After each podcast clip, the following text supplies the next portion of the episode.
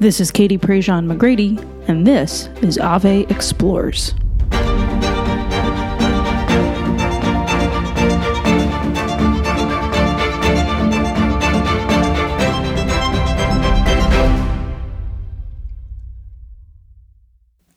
There are over nineteen point nine million Catholics in India, which is about one point five percent of the total population of India, which doesn't seem like a lot unless you then think about the Catholic Church is the largest Christian church in India, with one hundred seventy-four dioceses, twenty-nine provinces, uh, a variety of rites within the church, the Latin Catholic Church, the Syro-Malabar Church, uh, the Malankara Syrian Catholic Church. And despite the fact that there's this small percentage, India has the second largest Catholic population in Asia after the Philippines. I didn't know any of those things until I chatted with my friend Percival Holt. Percival and I had the chance to meet one another at the Pre-Synod Gathering of Young Adults in March of twenty eighteen, and I was immediately struck by his joy and his commitment to articulating what's really going on in India, which is this remarkable growth of the Catholic Church. Again, we hear that number one point five five percent of the total population, and yet it is the largest Christian denomination. The bishops in India clearly have a focus and a purpose, and it's to grow and to evangelize, to send out young people as missionaries, to grow as disciples, all the buzzwords that we would expect to hear. But yet in India, it's working in a really beautiful and remarkable way. And Percival, my guest today, has been on the front lines, especially in the movement of educating and guiding young people into an understanding of what it means to be a lifelong disciple. Like I mentioned, we had the chance to meet in Rome in March of twenty eighteen, and Percival was one of the young people who was chosen to speak on behalf of our entire group about the document, the letter that we wrote to the bishops. And he articulated in his presentation in the Vatican press room, and he represented all of us young people very well, that what young people long for is to be heard. To be heard in the life of the church, to be valued, to be listened to. And it's those values, those desires to be listened to, that are shining forth in the Catholic Church in India today. Again, the second largest Catholic population in Asia after the Philippines, even though it's just one point five percent of the total population of Indians that are Catholic. This conversation about the Catholic Church in India, especially the vibrant young people in the Church in India, is all part of our Ave Explorer series about Catholicism around the world. What does the Church look like globally? And how does it help me appreciate my own local Catholic experience? This conversation with Percival is one that is challenging and enlightening, giving us yet another glimpse at what the Church looks like somewhere else on the map, another part of the globe, a Church in Asia. A church that is rapidly growing, a church that is vibrant and alive in India. So I hope that you enjoy today's conversation with Percival Holt about the vibrant young people growing in their faith in the Catholic Church in India.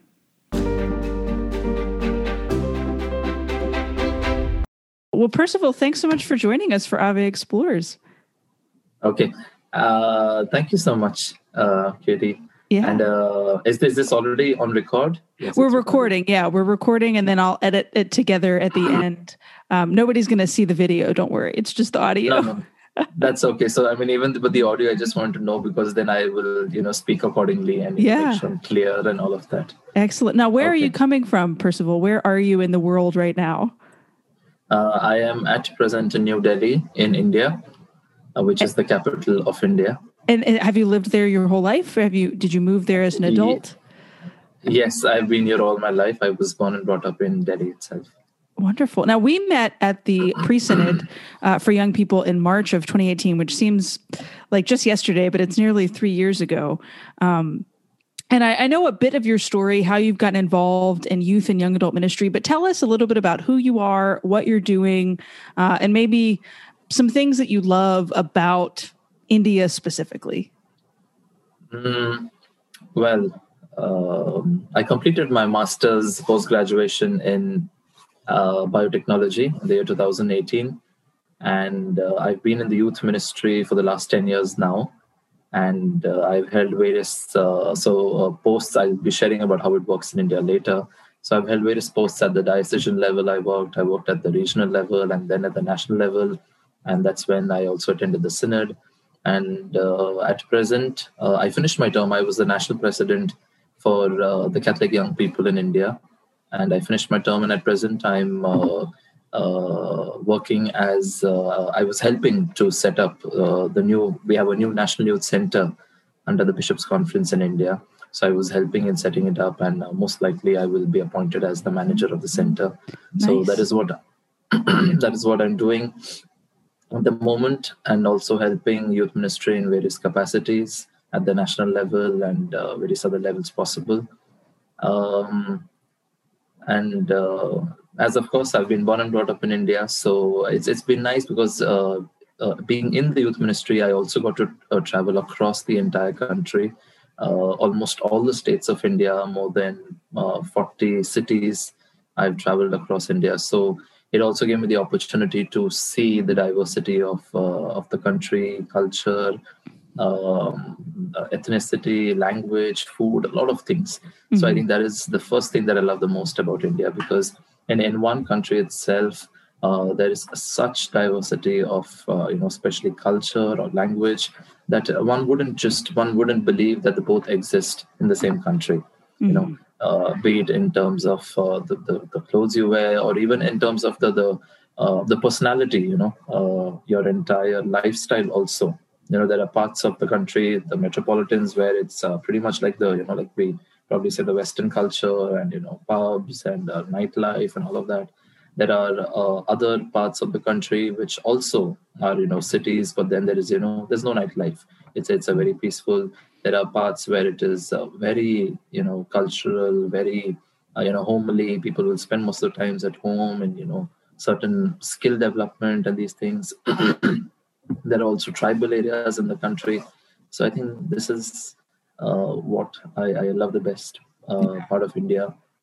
So with that diversity, what do you think is one of the defining features of, of New Delhi, where you are um, in your country? And, and what, you know, if I were to hop off a plane to come visit you or to come visit my other friends in India, we have uh, some priests from India in the Diocese of Lake Charles who always go home for holidays. What would I see? Like, what would be one of the first things I see that captures my attention about New Delhi? Well, um, New Delhi, I think the first thing that will catch your attention is uh, it's busy and crowded. Yeah, I think that is the first thing. But uh, apart from that, uh, again, even in New Delhi, I think New Delhi is the, is the only city in India where um, it does not have a, a predominant culture. It does not have a culture of its own, or or, or uh, you know, an in, or a historical um, culture basically of its own. You know, you, you will find people of all cultures here, all cultures, all traditions, all faiths, uh, even people of no faith, you know, and everybody feels equal here. You know, there's no particular language that dominates the city. So I think the first thing that you will notice is the crowd, and in the crowd you will see people of all races and colors and tribes and uh, yeah. Do you find that within the church, so in the Catholic experience in New Delhi, you know, there's all this diversity. Does that translate into, say, worship, into parish communities, and the work that you're doing with youth ministry?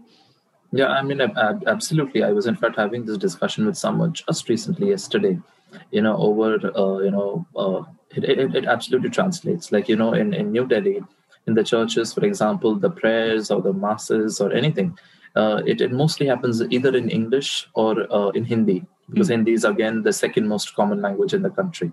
Uh, so it's either English or Hindi. Uh, that's about, you know, the language part, because, again, now whether a person is from the south or the north or the east or the west, but then, you know, we managed to settle with these two languages. Um, again, in the parish communities and, uh, you know, all these places you will see, even though if someone is from the south, you know, uh, for example, marrying someone from the East is, is very common, and you will not see that cultural barrier. It, it's it's not like the South ones will, will you know, uh, uh, have a tendency to attract one another.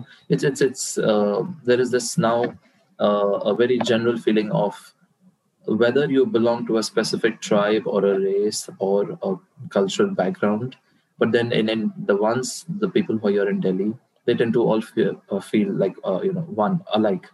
Mm-hmm. They, they tend to feel we are the same. You know, they, they would not want, I know of a friend of mine, you know, he was from the South, and when he got married, he says, no, I'm not going to have anything of my original culture. I want it, you know, uh, just like how it would be in Delhi. You know? So mm-hmm. uh, that's how it is. Mm-hmm. When it comes, and even in terms of, uh, you know, we, we share it.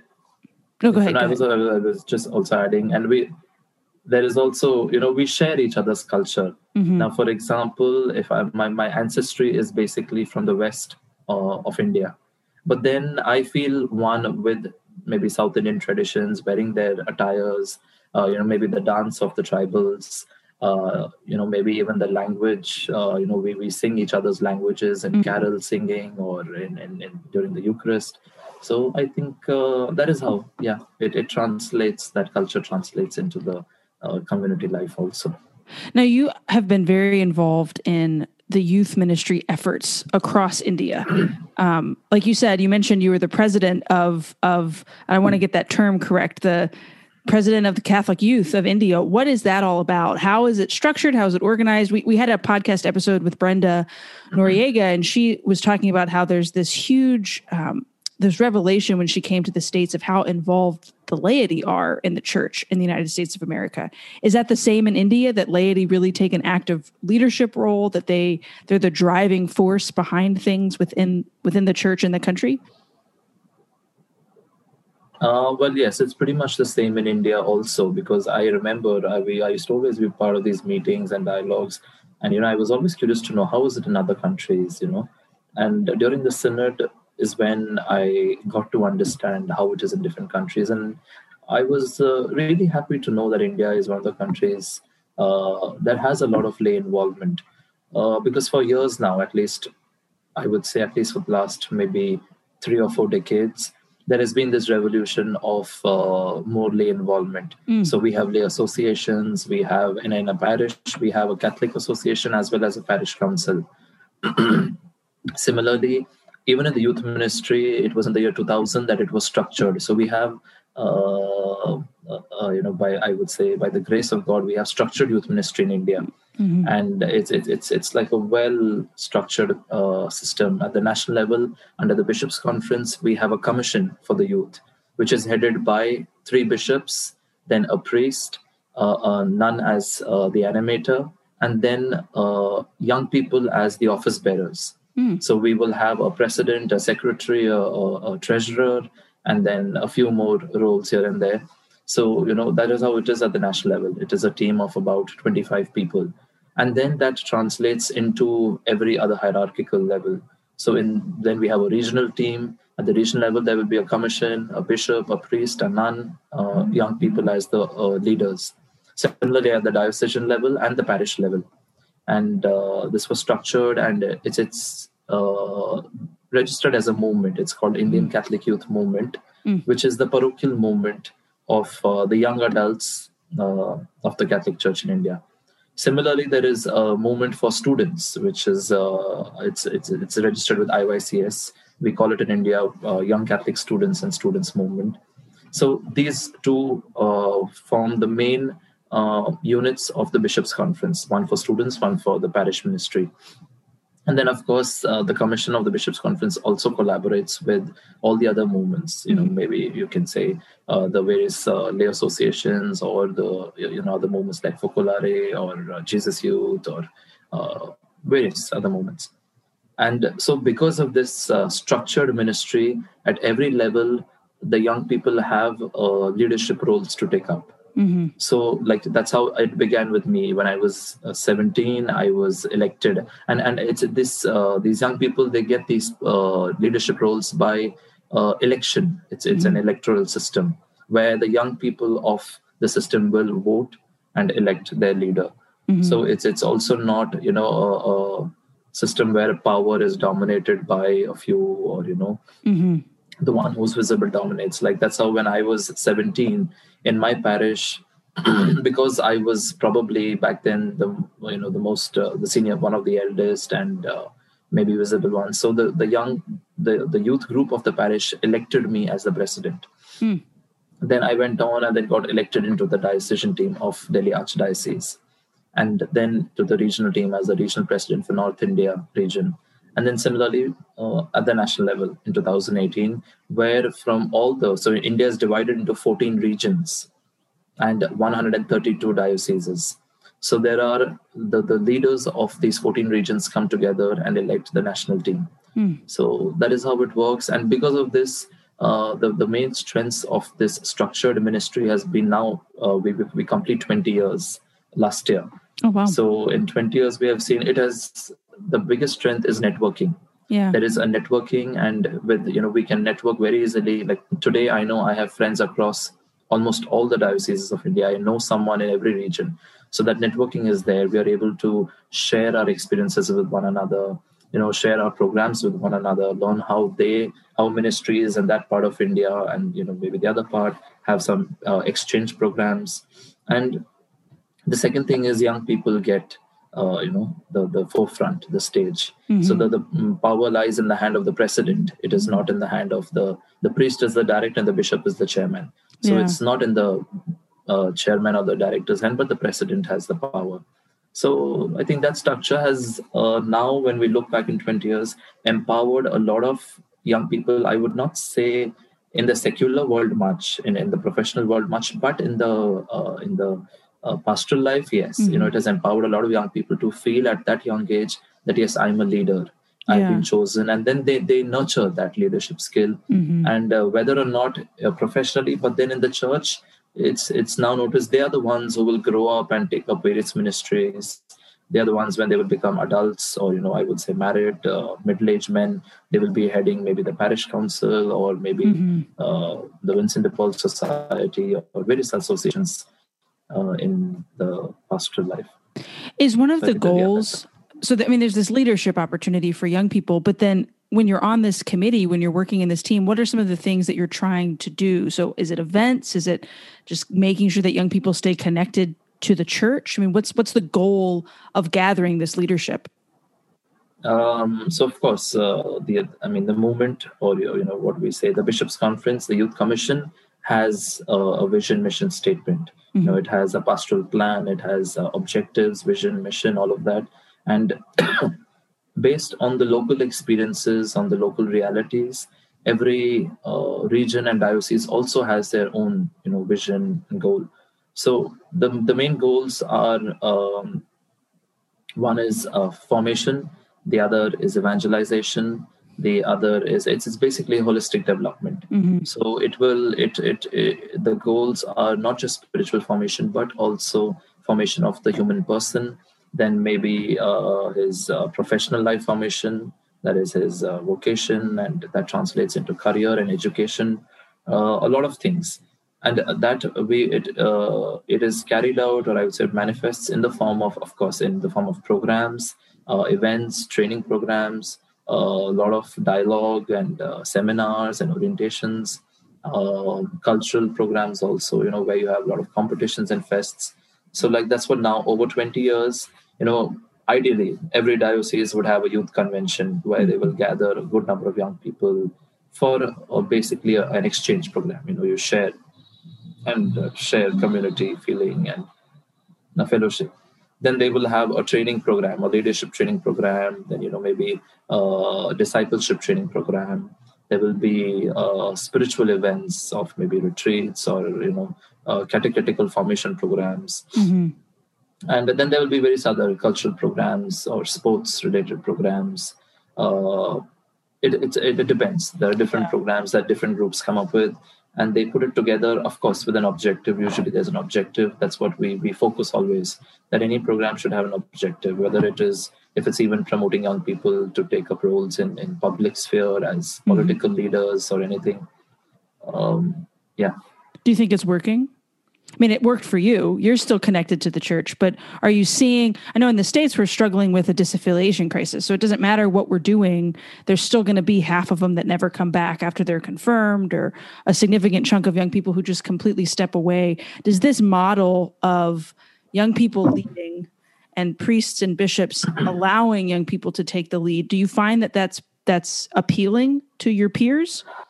Mm, I would say, I think in the beginning there was a struggle, or maybe when this structure was designed, maybe there, there was a need to do it. Now, I think twenty years down the line, when we look back and try to evaluate, uh, it has worked to a certain extent, mm-hmm. but it depends. At, at at the bigger levels, at the national or the regional or diocesan level, it works. You know, these young people will be given that value, that position. They will be identified as leaders, uh, you know, once they finish with their leadership profile uh, roles in, in the youth ministry, because we have even an age bracket for uh, the ministry. You know, then they will usually be, uh, you know, valued or, you know, allowed to take up other roles. But then, yes, at the parish level, uh, it, it, it varies. Mm-hmm. It again depends, as we say, you know, on the relationship with the priest, because at times there are places in the parish where Uh, either the young people don't know what to do because they're new, they're, you know, just at that level. Because now for someone like me who has been at the national level, international, I know. So even when I go back to the parish now, I can do a lot of things. Right. But then for someone like when I was seventeen, it's it's very difficult to understand, what do you do? What is youth ministry all about? Mm-hmm. You know, do I just come and have, uh, you know, maybe a, a, a paragraph writing competition on one Sunday, or the other Sunday I have uh, an adoration? You know, so they, they don't get that idea. So right. sometimes it's either the young people don't know what to do, or sometimes it's they don't receive the right guidance. Mm-hmm. You know, maybe the priests, the animators, they're not able to guide them. Mm-hmm. So, but then on the whole, I, I would say mm, it is working uh, because uh, uh, as long as it is, because it is bound by policies, it is bound by a structure and a system that upholds, you know, the integrity of uh, the young people involved. Mm-hmm. So there is at least this, um, now this urge of seeing the other and doing. So, you know, one parish, the youth would see, okay, that parish is doing well. And, you know, they would then try to also, uh, you know, take an inspiration. One region of the country would, you know, see that maybe a particular uh, region of the country is, uh, bring, you know, through the youth ministry, through this movement, they are emerging out as maybe great political leaders, or they're emerging out as great, you know, known uh, people. So then it, it's working. You know, so then there is this uh, dialogue and, you know, this tendency of uh, trying to understand what is it that is helping them flourish in the ministry so much. Mm-hmm. So I would say, I would say it is working. But then, yes, of course, this whole um, uh, concern of young people not coming back, I think it's now right. hitting India as well. Mm-hmm. Because as we say, it was it was always a concern. I mean, for a long time, not always a concern uh, in the U S and yeah. uh, Western countries. But then now I think, yes, uh, in the last... the last decade, I would say it is hitting India also, mm-hmm. uh, specifically in cities, in, in, in the bigger cities, in metropolitans, because young people have so much to do. There is so much of dreams, so much of goals. There is this, uh, it, it's the same. I mean, we understand. Yeah. You know, there is this uh, urge of earning money, of having a status, of a lifestyle. And so when they get involved in all of that, it, it is most likely that, you know, ministry, church, Uh, this becomes uh, secondary or maybe the last priority. Mm-hmm. So we, we now feel at times that, you know, there is a lot of investment put into young people. For example, someone like me, a lot has been put to make me what I am today. A lot of uh, formation, a lot mm-hmm. of financial support, because, you know, the, the as I said, the youth leaders, you know, their finances are taken care in terms of mm-hmm. when they have to travel. Uh, like when I had to travel across the country, anyway, it was always taken care.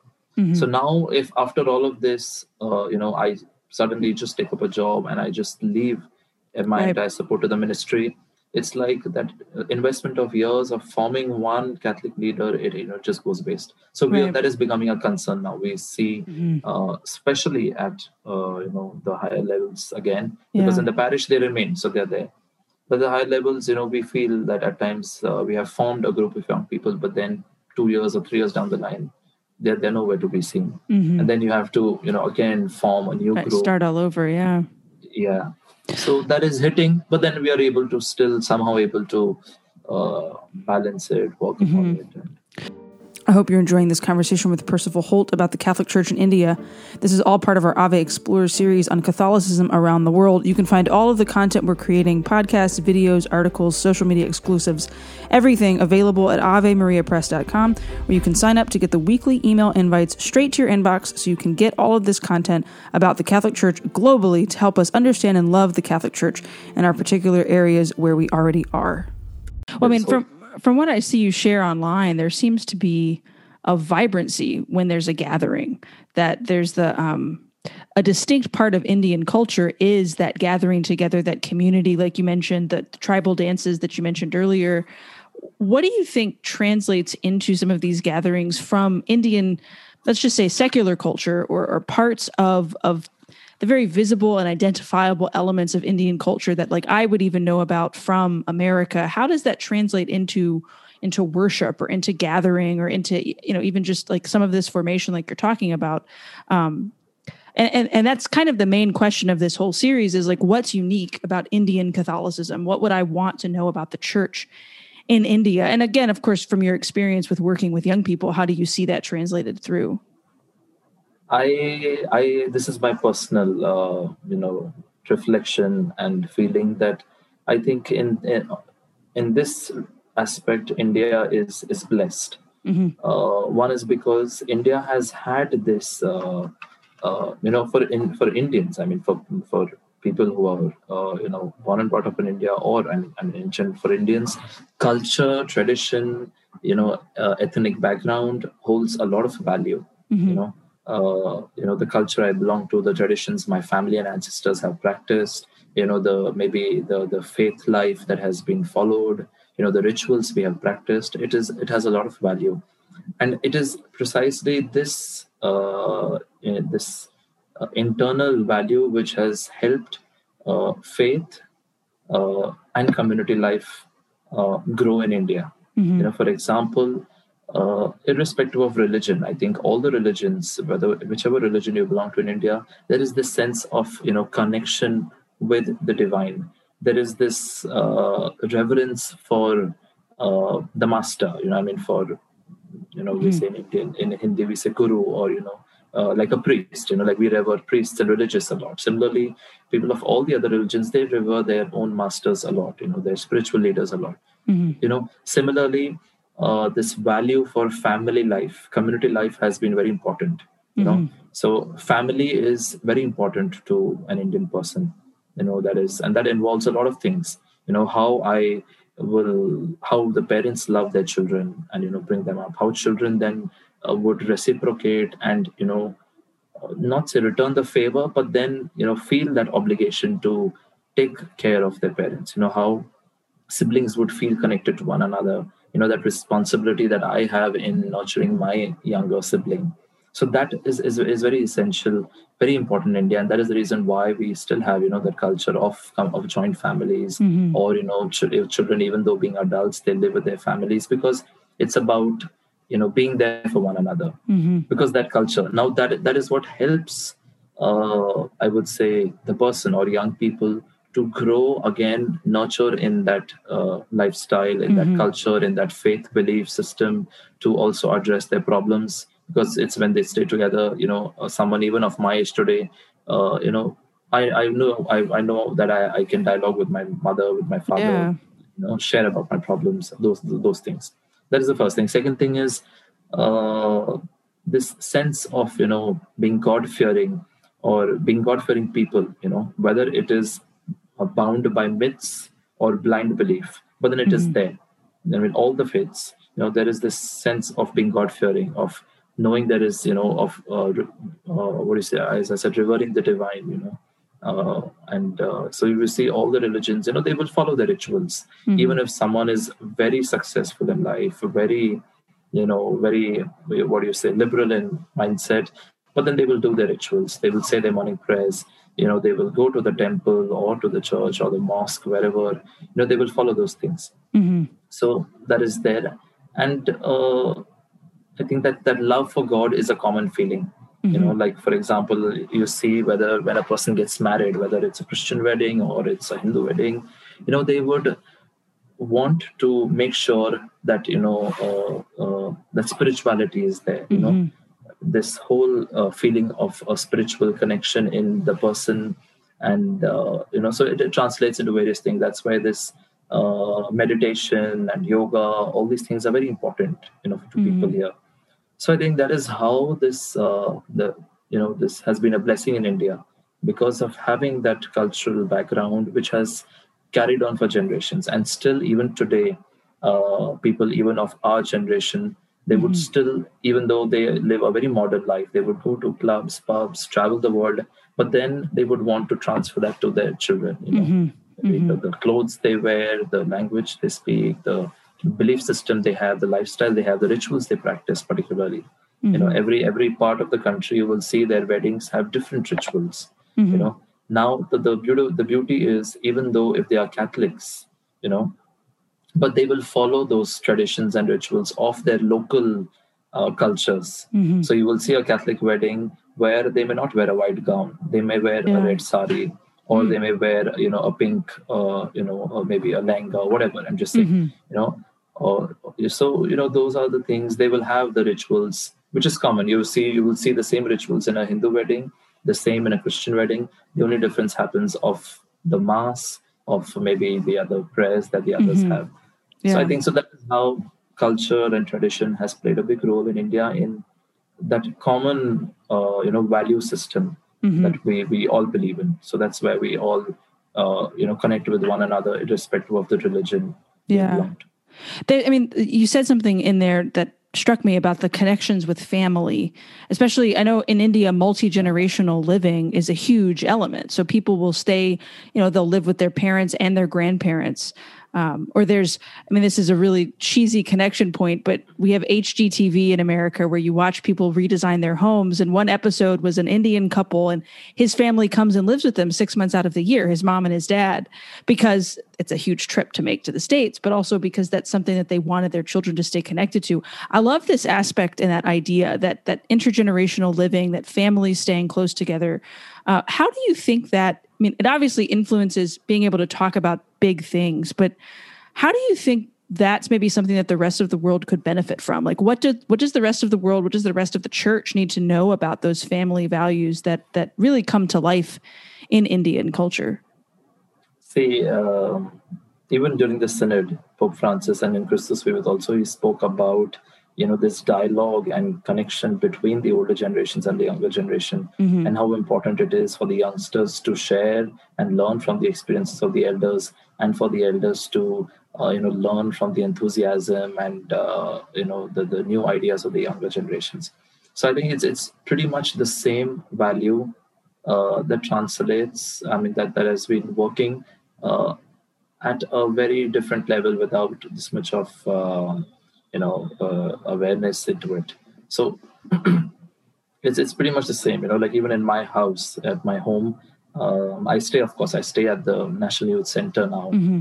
Uh, we, we are three of us here, a priest and two of us uh, young people, and people, you know, we, we have more young people joining us and all mm-hmm. of that. Mm-hmm. So, uh, but then at my home also, we are three generations. I have my grandmother and my parents and, of course, um, you know, me and my siblings. Mm-hmm. And now that that helps because uh, how it works is because I, I I learn two sets of values. One, what my parents have given me for, for maybe all my life so far. Mm-hmm.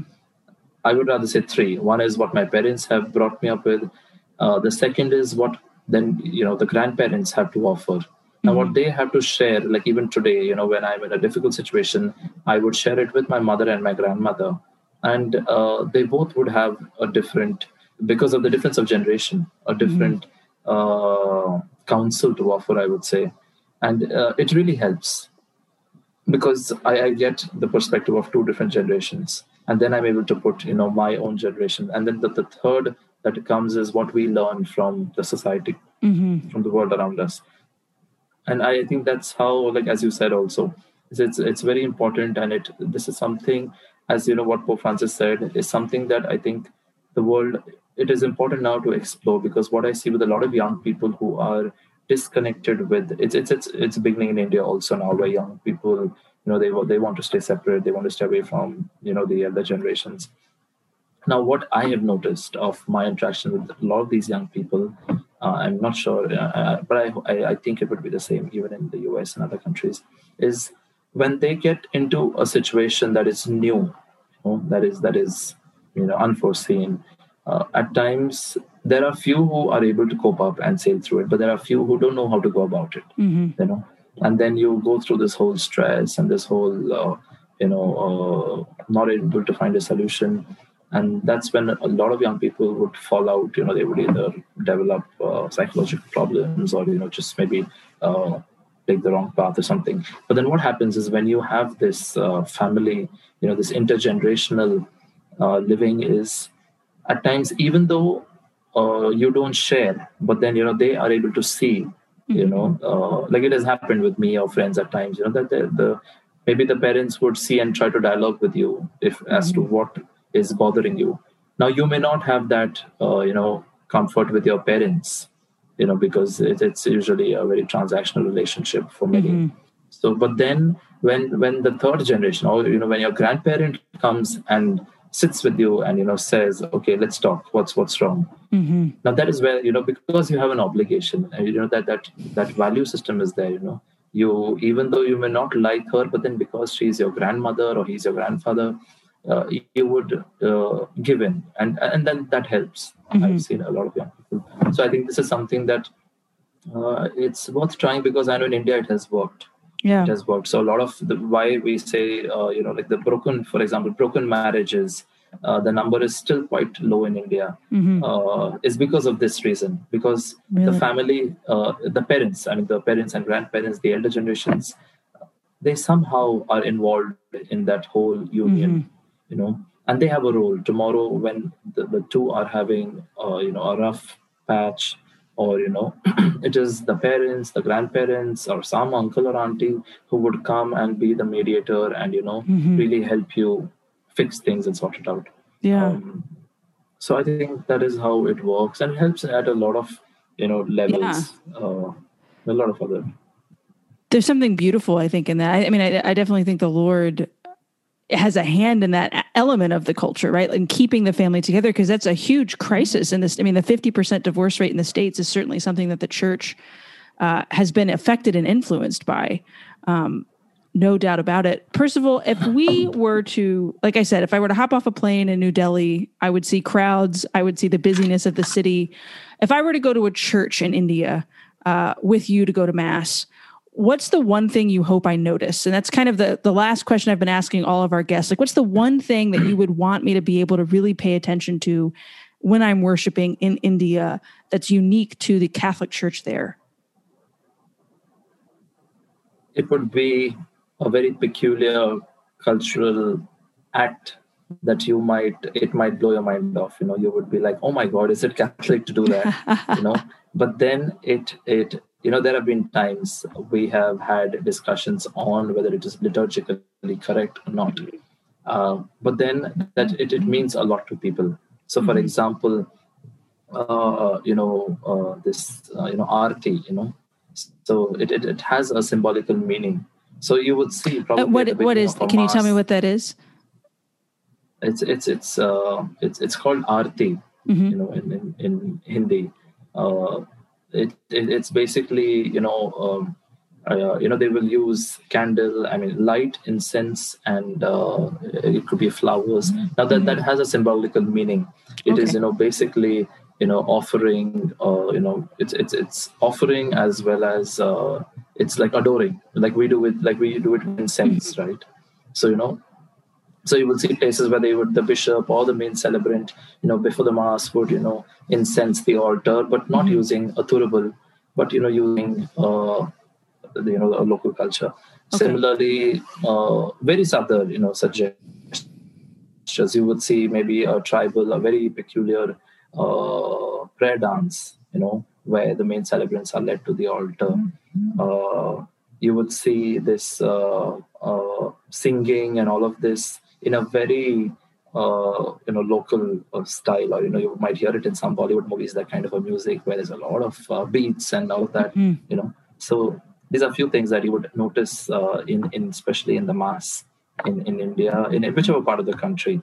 I think I've, I've noticed all of the parts of the country. It's beautiful. They will, they will put their uh, local cultural uh, practices into the mass. Mm-hmm. And I think that is what makes it really meaningful, because they're able to connect with it then. Yeah. You know, the, for example, people of certain tribal areas would use bamboo and all these things, and, you know, play music with that.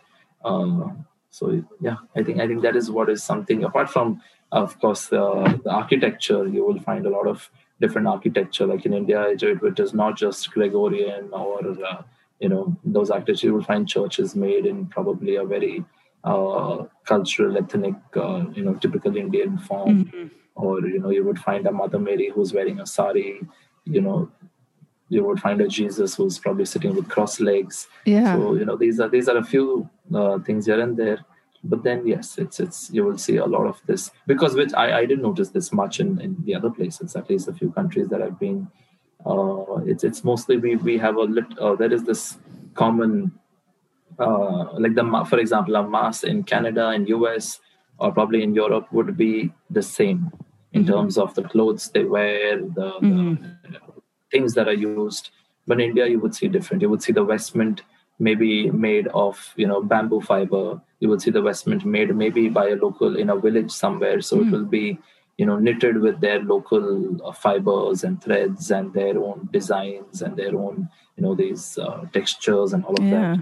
Yeah. You would see the things they use may not be, it may not be a, you know, a metal, uh, uh, what do you say, a metal ciborium or a mm-hmm. chalice. It might be a bamboo chalice. It might be a wooden one. It might mm. be a very, you know, so those things, uh, I think is what you would uniquely notice. Yeah, they factor in. That's beautiful. Well, I can't wait to, um, well, of course, link down in the show notes, the youth center and the work that you guys are doing. Thanks so much for taking the time, Percival. I know it's late at night over there. Uh, I'm really, really grateful that you took the time for us.